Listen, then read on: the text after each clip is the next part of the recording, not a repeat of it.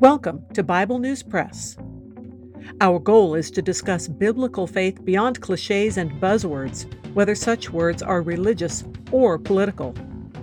Sometimes we sit around the table and fellowship. Sometimes we do a little time travel.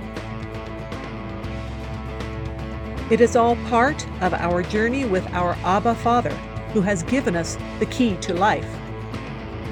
We do it with Jesus, and we do it together. Welcome.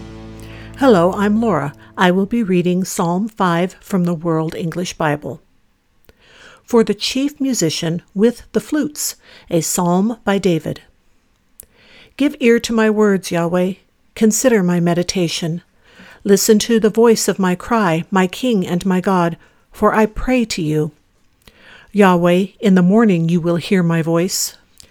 In the morning I will lay my requests before you and will watch expectantly. For you are not a God who has pleasure in wickedness. Evil can't live with you.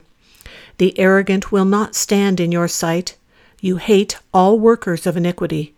You will destroy those who speak lies.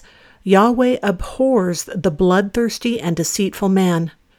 But as for me, in the abundance of your loving kindness, I will come into your house. I will bow toward your holy temple in reverence of you. Lead me, Yahweh, in your righteousness because of my enemies. Make your way straight before my face. For there is no faithfulness in their mouth. Their heart is destruction, their throat is an open tomb. They flatter with their tongue. Hold them guilty, God. Let them fall by their own counsels. Thrust them out in the multitude of their transgressions, for they have rebelled against you. But let all those who take refuge in you rejoice. Let them always shout for joy because you defend them. Let them also who love your name be joyful in you, for you will bless the righteous. Yahweh, you will surround him with favor as with a shield. That is the Bible News Press segment for today, but not the end of our journey.